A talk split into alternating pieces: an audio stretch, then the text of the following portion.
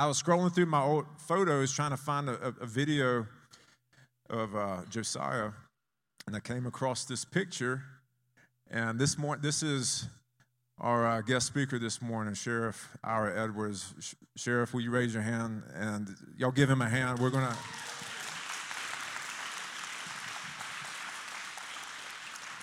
So he's uh, hugging me. You can tell by the hair product that that's me. And um, but uh, this was at the National Day of Prayer, and it, it was funny because I heard uh, Sheriff Ira pray, and my I had this thought. I, I said, "We've got the same Father," and and there, so there was just a spirit witness where I I really liked the spirit that was on this man, and uh, so I came up to him and just wanted to uh, show my appreciation for him and also just love him because it was like a, I found a, a, a family member I didn't know was in the. I had another family member, you know. So I just wanted to, just wanted to hug him. I don't know. Have you ever just had that? You just like, I just want to hug this person. I don't even have anything to say necessarily. I just want to hug this person. So it was like that for uh, Sheriff Ira, and I'm so thankful that he is our sheriff in Clarke County. Somebody say Amen. Because we have, he is a man uh, of integrity. He's a man who loves Jesus, and he's got the Word of God is hidden in his heart. Um, every time I talk to him, the Word comes out. It's just a part of his speech, and you just can't ever go wrong when the Word of the Lord's in your mouth. So, and in your heart. So, uh, he's going to be sharing with us this morning, and uh, I want to. Yeah, that's the last one. And so, um, we had a uh, pastors reconciliation. I'm part of a, um, I guess, a panel of of pastors, black and white, in our city that are having conversations about racial reconciliation, and but also trying to come up with practical uh, solutions to help um, that situation. And uh, you know, one of the things that uh, we talk about is trying to bring jobs in for, in particular, black males, because to try to get out of any cycle of poverty that there is. And then um, we had Sheriff Edwards in because he he has a unique position, a unique perspective, because he's, as you know, if you've watched the news the past couple of years, there's been a lot of conflict in the nation with um, law enforcement and and there's been killings and you know and everybody has opinions but here's a here's a black man who loves jesus who's law enforcement. And i just felt like it would be valuable to hear what he has to say on the issue. And and so um, we're honored to have you here this morning sheriff and we're so thankful for you. And just thankful most of all for your heart and, and how big it is. And uh, He's doing amazing things at the jail and outside. Of, uh, he's he, he doesn't see the jail as jail. He sees it as a uh, a rehab and reforma- reformation center. So I want to let you just talk more about that, or whatever you want to do. Y'all, sheriff, come on up here, and y'all give a hand for Sheriff Edwards.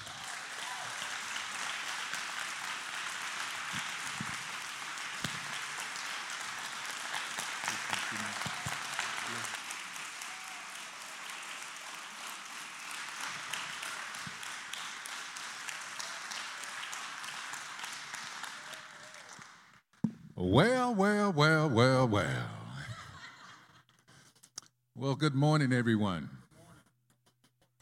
This is the day that the Lord has made, and we choose to rejoice and be glad in it. Can I get a witness? Now, uh, I'm from an old Pentecostal church, so if you don't say amen, we're going to stay here until 3 o'clock. So, can I get an amen? All right, it is uh, wonderful to be here, and I would like to thank Pastor Travis and his first lady, beautiful wife, Jessica. Uh, we had a conversation earlier before the services, and I tell you, I learned something. Jessica and I are from the same hometown. Dublin, Georgia. All right. And that is that was just such a blessing, which confirms another connection. And um, I just thank God for this opportunity. And uh, I'm going to be done in 30 minutes, I promise you, because I, you know, I I like to have fun too. And I know in black churches, you know, we go two or three hours, but in white churches, 30 minutes, you're looking at your clock. Not this white church. All right, all right, all right. Glory, glory, glory. Well, that's good to know. We're going until 3 o'clock. Can I get an amen? They say if you're saying something, yeah, uh-huh, right. We, you know, we'll go. But if you ain't saying nothing, shut up. Right? Amen. You know, I um, would like to once again thank you all, the Awakening, for allowing me to be a part of your services in the body of Christ. This is what the body of Christ supposed to look like. You, did you know that the most segregated time of the week is Sunday? It is. And, and, and we've got to do something about that. Because at the end of the day, there's no black church, there's no white church, it's Jesus' church, Jesus' church. Amen? And when we get to heaven, it's not going to be a white side over here, a black side over here, a Puerto Rican side over here, and a Hispanic side over there. We used to sing a song in the old black church when all of God's children get together. What a time what a time, what a time. Now, how do I operate this thing? Just just advance. Okay, then. All right. I'm, I'm, I'm not that computer savvy at times. So, all right. So, Brother Travis asked me to speak. And as I was praying about what it is, God, that you would desire for your people to hear, and this came to mind.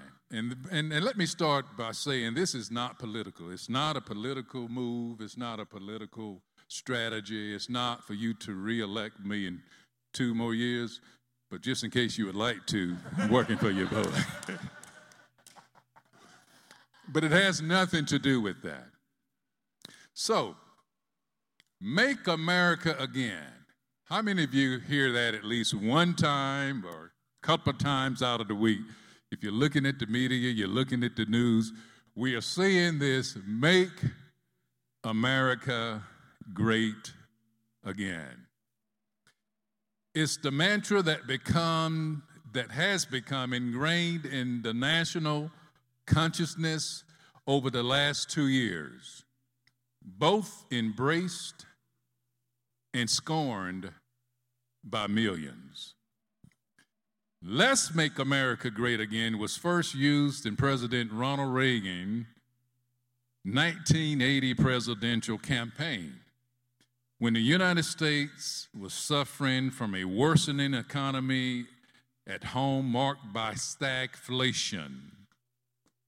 Using the country's economic distress as a springboard for his campaign, Reagan used the slogan, to stir a sense of patriotism among the American voters. Trump himself began using the slogan formally on November the 7th, 2012, the day after Barack Obama won his reelection against Mitt Romney. He first considered, We will make America great but did not feel like it had the right ring to it. Make America Great was his next name, but upon further reflection, he felt that it was a slight to the American because it implied that America was never great. After selecting Make America Great Again, Trump immediately had an attorney register it which would later become his mantra to run for the president of the United States. But what? What does this mantra really, truly mean? Has it brought our nation together or has it divided us even more? How does it parallel from a biblical perspective? How would Jesus define making America great again? I have heard religious leaders and I've heard Christians across the country repeat this slogan. With all implication, it brings that things are bad now, but stay tuned. They will be great. You just wait and see. The best is yet to come. Is our definition of making America again in sync with Jesus' definition? What is his definition of great? Well, let's go to the Word of God and let's just see what He has to say about the matter. If you would, please turn with me in your Bibles to Mark chapter 10, verse 35 through 45. And I will be reading from the New King James Version. When you get it, say amen. And it reads in verse 35 Then James and John, the sons of Zebedee, came to him saying, Teacher, we want you to do for us whatever we ask. And he said to them, What do you want me to do for you? They said to him, Grant us that we may sit one on your right hand and the other on your left in your glory. But Jesus said to them, You do not know what you ask. Are you able to drink the cup that I drink? And with the baptism I am, I am baptized with, you will be baptized. But to sit on my right hand and on my left is not mine to give, but it is for those for whom it is prepared. And when the ten heard it, they began to be greatly displeased with James and John. But Jesus called them to himself and said to them, You know that those who are considered rulers over the Gentiles lord over them and their great ones exercise authority over them. Yet it shall not be so among you. But whosoever desires to become great, somebody say, whoever desires to become great among you shall be your servant. And whoever you desire to be first shall be slave of all. For even the Son of Man did not come to be served, but to serve and to give his life a ransom for many. So let's take a look at the background. We have an account here of James and John, the sons of Zebedee, asking for more power and authority despite the continual declaration of Jesus' suffering or his coming suffering. Their belief was when Jesus got to Jerusalem, he would establish a political kingdom, and therefore they were putting their name in the hat to become great. You remember that, Tony Tigers, you know, on the Frosty's fleet? It is great. They wanted to be Jesus' right and left hand man in a position of authority and power. They were asking for the position of high status in Jesus' administration. So, first of all, James and John, as we see here, they were the sons of Zebedee. And by the way, you know, as I was doing my study, Brother Travis, it came to me why they were really asking because they were Jesus' cousin. They were trying to get in the pocket. In other words, Jesus.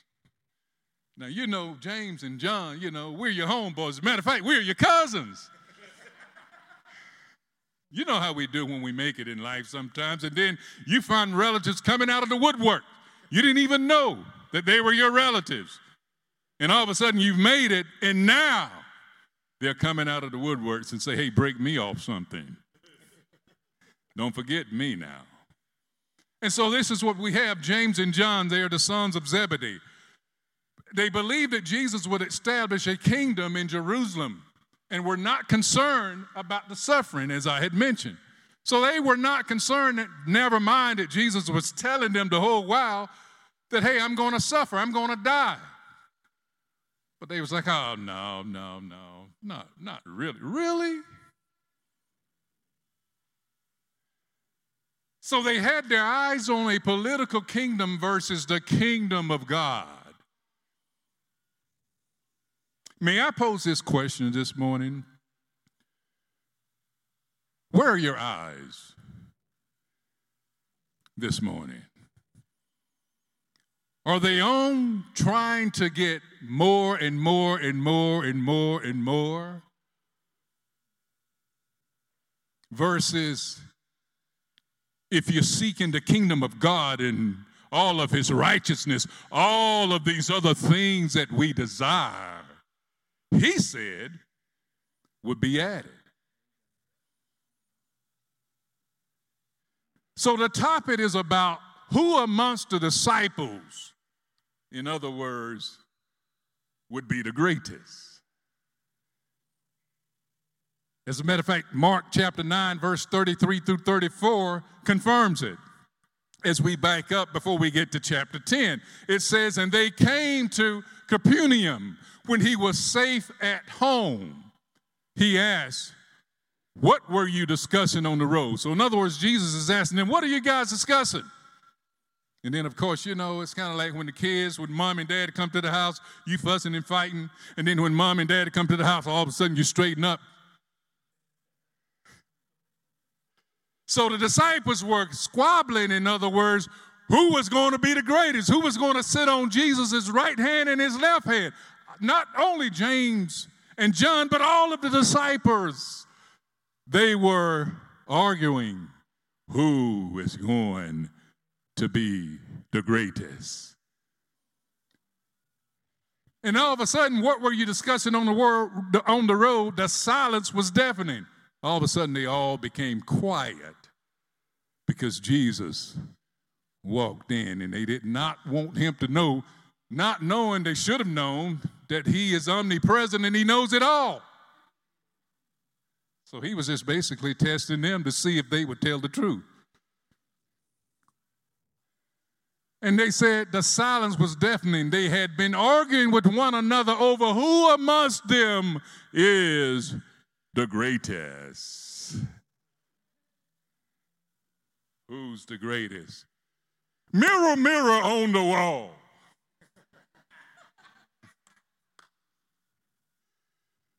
Who's the greatest of them all? John said, I am. James said, uh uh can't touch this. Mm-mm-mm-mm. Mm-mm-mm-mm. Can't touch it. Mm-mm-mm.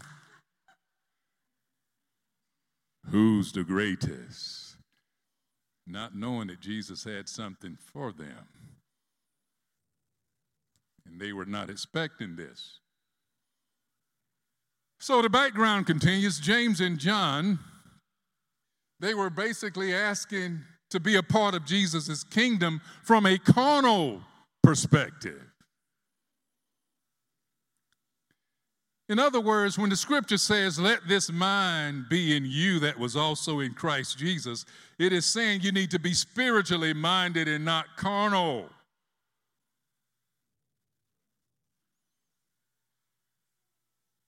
But they had their minds on something else. Jesus proposed a question to both of them, asking if they would be willing to drink the cup. Because, see, what they thought was okay, Jesus is going to go in Jerusalem, he's going to conquer Jerusalem, he's going to become King of kings and Lord of lords, which was true, but they got the carnal part mixed up with the spiritual part. And how often do we get carnality mixed up or confused with what the Spirit of the Lord is saying to the church? Hmm, somebody said all the time. So the response after Jesus asked them, he said, like, wait on, hold up, cuz, can you, can you, can you really, do you really think that you, or do you really know what you're asking?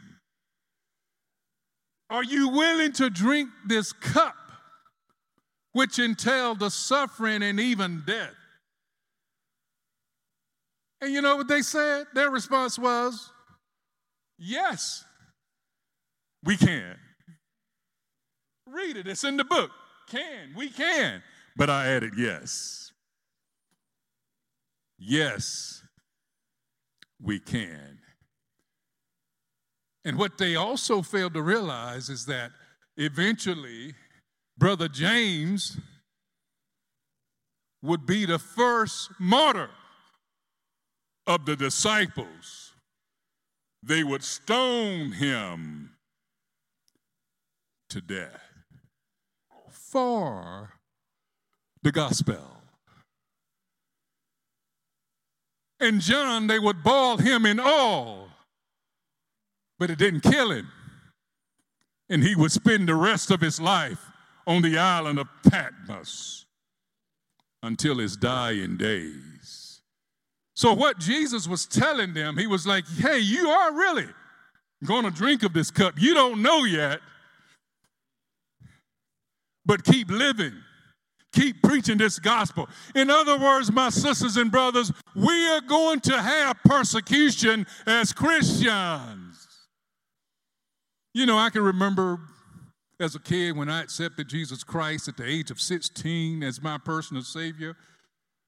And you know, I came from a Pentecostal background, so it was hell and brimstone. You're going to go to hell if you don't get it right. Oh, they scared the hell out of me. Woo! So I came to Jesus trembling. But as I began to have a relationship versus religion. See, religion keeps you bound, it keeps you in bondage.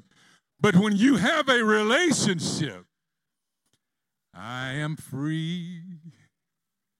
Praise the Lord, I'm free. No longer bound. No more chains holding me. My soul is resting, and is it is indeed a blessing. Praise the Lord. Hallelujah. I'm free. If you're free, clap your hands.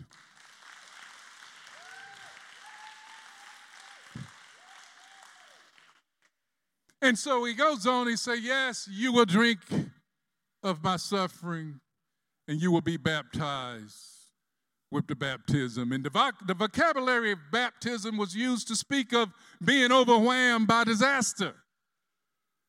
That's what it meant, or danger. And so James and John, they desired to have positions. And status revealed that they didn't know the nature of Jesus yet. But the church isn't to operate the way the world does. Say this with, with me. We're in the world, but we're not of the world. We're supposed to be the light of the world. Now ask your neighbor, are you the light? How's your light looking? If we're going to make America great again, I want to know, Christians, how are our lights looking? Mm, what'd you say? Come on. She said, Come on. That sister been to a brother church.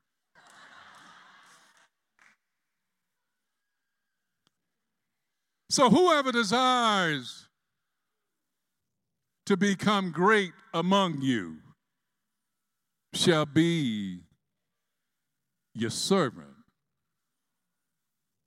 So, Jesus kind of threw a monkey wrench in the. He was like, okay, you want to be great?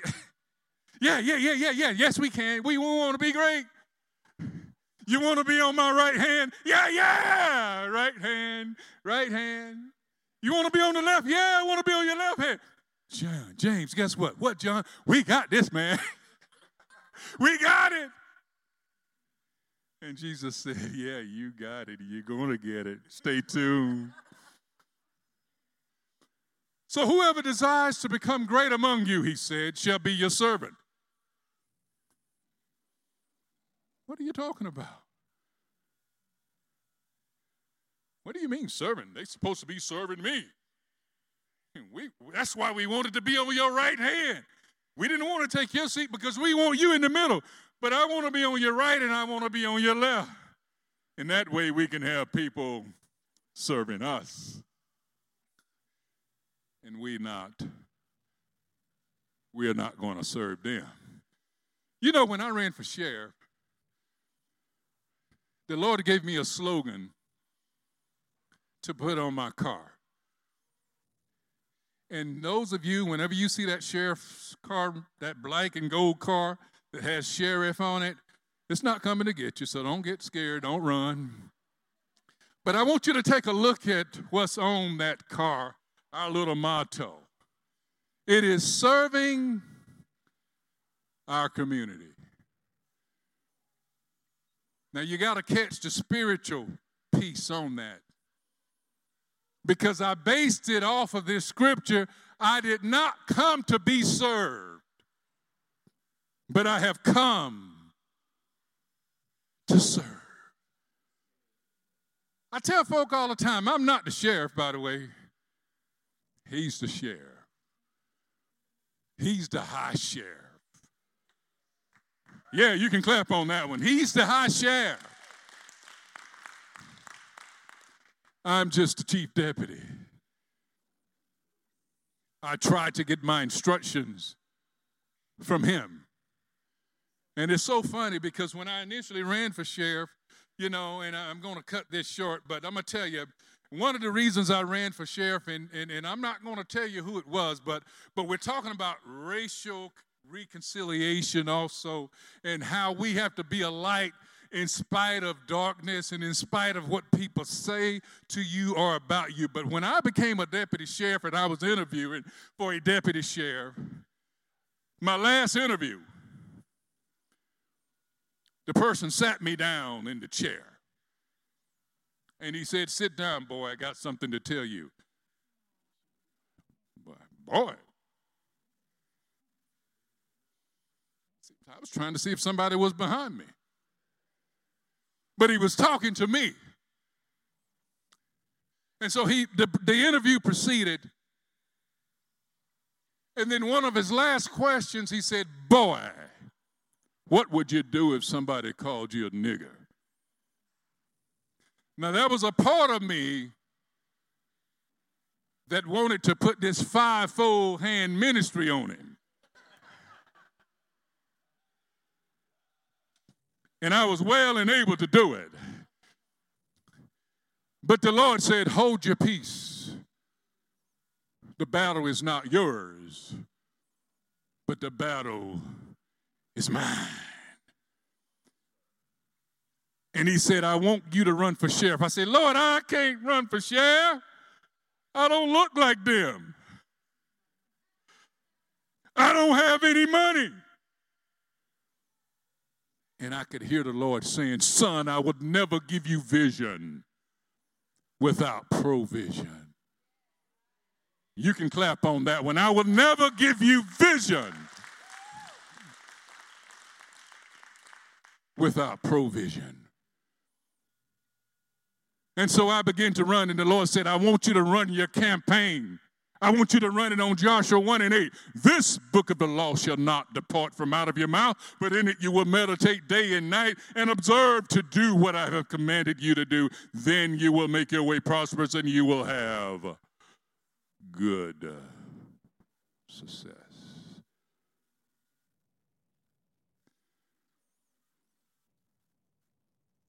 I'm not patting myself on the back. I'm just showing you when you do it God's way, the redeem of the Lord will say so.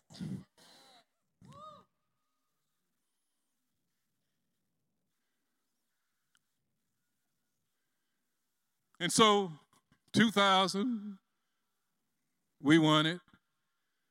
We're still talking about humbling ourselves because even after I won it, I, I didn't go around and go, see, I told you. I told y'all. Told y'all. Hmm, messing with me.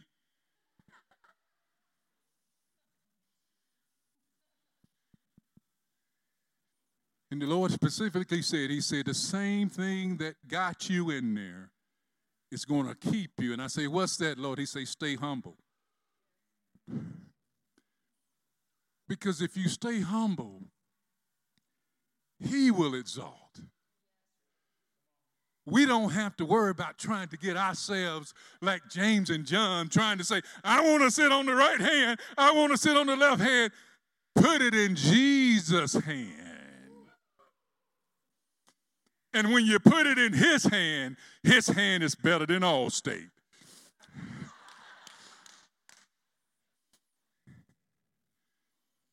He's better than State Farm, just like a good neighbor, he's better than State Farm. He'll get you there. So, God's view of greatness starts from within as God to show, ask God to show and help each of us to become a better spouse, parent, relative, neighbor, co worker, citizen, and leader. I just wonder what would happen if we asked God to help us be a better spouse, men. You know, and I can talk about me. You know, my wife, we've been married for 34 years. I'm almost finished. 34 years. And I'm still in love and all shook up, by the way. still in love. So for those of you all that saying, "Hey, you know, you, uh, you know, you know, it's no most no strings attached now, and people are not staying together," the devil is a lie. If that, if that marriage is built on Jesus Christ, you will be together until death does you apart. And if you just so happen to mess up, that's all right too, because His grace is sufficient. And He's God of a second chance, a third chance, a fourth chance, a fifth chance. That's Him. He's not like us. We judge and, you know, we get home and go, man, did y'all hear about Sally Sue and George? They got divorced. When your marriage is on the verge. Uh oh, I done stepped on some toes. Now let me keep going on. So think more highly of others than we do ourselves, realizing that we are all different, yet we are all precious in God's sight and that we can accomplish more together in harmony than we can apart and divided. A divided house can't stand, but unless the Lord builds the house, we labor in vain. So, what is true greatness according to God's kingdom? Number one, greatness does not lord over others. In other words, when you think you've made it, don't think you're better than somebody else. And I'm going to tell you, you know, racism is still alive and well. How many will, will agree with me that it's alive and well if you be honest? And the ones that don't raise your hand, I'm going to start casting out demons.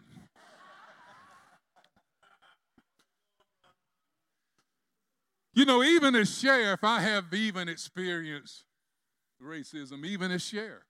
As a matter of fact, just last week, my wife and I, we were in Savannah. And, you know, sometimes, you know, I, I just like to grow a beard and just wear something that doesn't look like I'm a sheriff and just walk in. y'all ought to try that sometime. but y'all have to put a hood on. Y'all didn't get it. so we were walking in, and you know, and everybody's not like this. Don't get me wrong, because there's some when we walk in, we're talking about still greatness. If we are going to be a great kingdom, a great nation, we've got to talk about the issues. We've got to stop raking them in and have having a meeting and ain't nothing getting accomplished. But we've got to peel that onion back and get to the root of the problem to see what's going on. And then we need to repent. We need to ask for forgiveness. We need to ask the Lord to create in us a clean heart and renew a right spirit. And then and only then will we see us really, truly coming together as a nation. But back to Savannah. Bloop, bloop. So my wife was walking in, and uh, you know, it's a very upscale, upscale store. And as soon as she came in, the lady started following her. You know, my wife is a, a beautiful woman. I mean, she, I, I think I, I think I dress her pretty good. But anyway, the lady was following her around, and and you know, she was just made my wife feel really, really uneasy because it was like my wife was thinking that I'm not going to steal anything, lady. But it's that stigma, it's that perception that, hey, if that one steals, all of them steal, and that's not the case. So we can't judge a color, the cover of a book by its color. Get to know me. Because the word says, with all thy getting, get understanding. Because let me tell you something if you don't understand, you'll misunderstand every time. So, under means submit. Stand means point of view. So when you submit to my point of view and how I see things, then we can see. But otherwise, we are blind. And we see what we want to see. So we, we're talking about greatness and, and trying to make America great again. In order for us to make America great again, in my opinion, and according to Scripture, is that what we have to do, we've got to humble ourselves, we have to repent, we have to love our neighbors as our. We need to congregate like this. I mentioned it to pa- Pastor Travis. I say, what would happen if a black church would just shut their doors down for the Sunday and just come over here and fellowship, what would happen? What would happen if we shut a church down on the east side and say, look here, we're coming over to Pastor Travis Church so that we can get to know each other? Ah, I just wonder what would happen. I can tell you what will happen. You'll begin to see Athens turn around. You'll begin to see crime rate decrease. You'll begin to see people looking at you at a different light and saying, hey, don't you talk about my share because I know he's saved and sanctified. He ain't perfect, but I know he loves the Lord. Or I say, don't you talk to Pastor, don't you talk about my Pastor uh, Travis. Because the flesh will come out for a minute because I can repent later. Oh, no, I'm just that.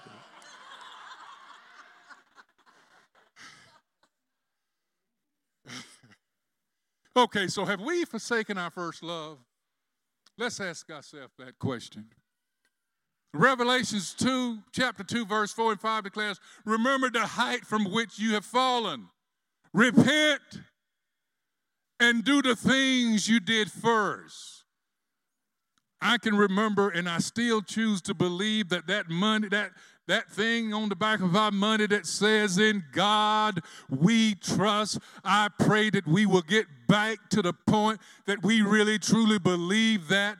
It's even on our money. It's not in money we worship or in money we trust, but it is in God we trust. Repent and do the things you did first. What did we do first? Can you remember the first time when you when you accepted Christ? You were so excited. You loved him. You couldn't wait until the doors opened. You had the Jesus smile on that big Jesus smile. And then as you begin to to get older and mature instead of growing, that Jesus smile turned into a frown. And you're going, What's going on? What's going on? So let's challenge each, each other this week. Here's the challenge let's challenge each other this week to find ways to please God in our home, on our job, in our community, and in this great country. Because I'm going to tell you, it is still the greatest country in the world. Come on, somebody say something about that.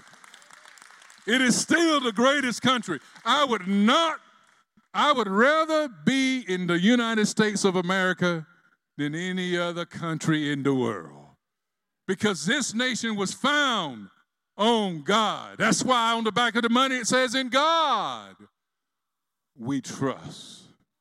And if we really embrace that and get back on our knees, because I put this picture up for a reason. If Jesus can get on his knees and pray for our nation, what's our problem? Let's challenge each other. The Bible is a great place to start and our hearts and minds and spirits are great, are great places to initiate change and unity for the love of God and for the love of mankind. And in closing, Second Chronicles, one of my favorite verses. If my people which are called by my name shall humble themselves and pray and seek my face and turn from their wicked ways, then will I hear from heaven, I will forgive their sin, and I will heal their land. How many of you want our land healed? Hallelujah.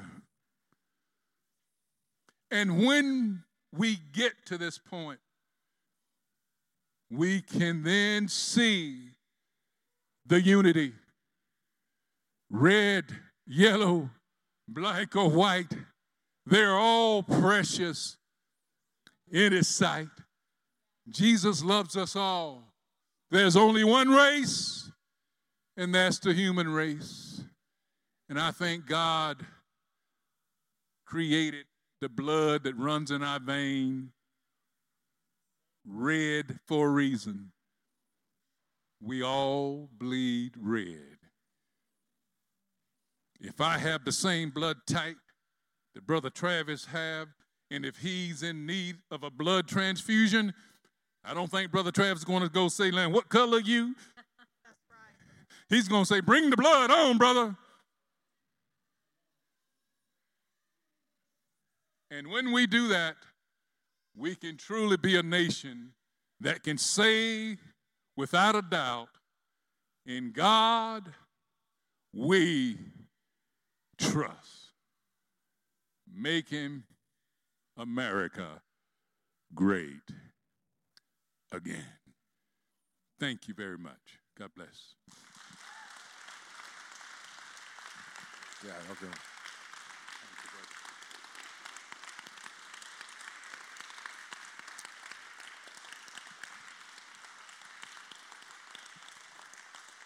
We'll have uh, the worship team come on up here, we want to have an opportunity to respond during this time. We, well, we, if you need prayer for anything, if you want to just come down here and, and tell the Lord, Lord, I want you to use me. Use me in my community to make it look like heaven on earth. Because just like what Sheriff Ira was saying, heaven looks like all nations, all tribes, all tongues worshiping the same Father. We all have one Father, one Lord, one baptism, one faith. And so that's what heaven looks like. And we and, and Jesus said, pray that his kingdom come and his will be done on earth as it is in heaven. So let's stand up again. This is the opportunity to respond. Our, board, our ministry team, if you'll come down here. I feel like there's some of you this morning where you just you you need to uh, you know I got saved when I was nine, and when I tell my testimony, I said when I was 23 I surrendered. Because I understood over the course of the years Jesus showed me what it meant to be a Christian, and it meant a life that surrendered and submitted to His leadership, to His to His goodness. And so I feel like there's some of you here, you need to, you need to surrender. You need to fully surrender to the Lord. And all it is is your confession to the Lord is like, I, I, I want to submit my life to you. You don't have the power over anything. There may be strongholds in your life, there may be addictions, and you, you're trying to shake them. But it's going to take surrender to the one who can break it. You can't break anything. You need the Lord. Uh, he needs to be over your life. It's just like I, I, the Lord set me free from pornography when I was 23 because He said, Travis, I won't give you any freedom until you give me all of you. So He wants all of you. There's no neutrality with Jesus. You're either for Him or you're against Him. You're either submitted to Him or you're not. And He's a good, good Father. The devil tries to paint a picture of Him as a joy kill bad father who's just waiting for you to step out of line, but he is the one who's actually waiting when you step out of line. That's who he is. So I want you to get this is opportunity to respond to the Lord. If you want to come down here and just pray at the altar, say, Lord, I want to submit my life to you. Use me to bring reconciliation. And it says that God's in the ministry of reconciliation. If you want to pray for physical healing, Jesus is the same yesterday, today, and forever. He healed every manner of sickness and disease, so we want to pray for that. If you just need somebody to agree with you in prayer, we'd love to do that. But let's worship during this time. During this song is the time to come down and receive ministry.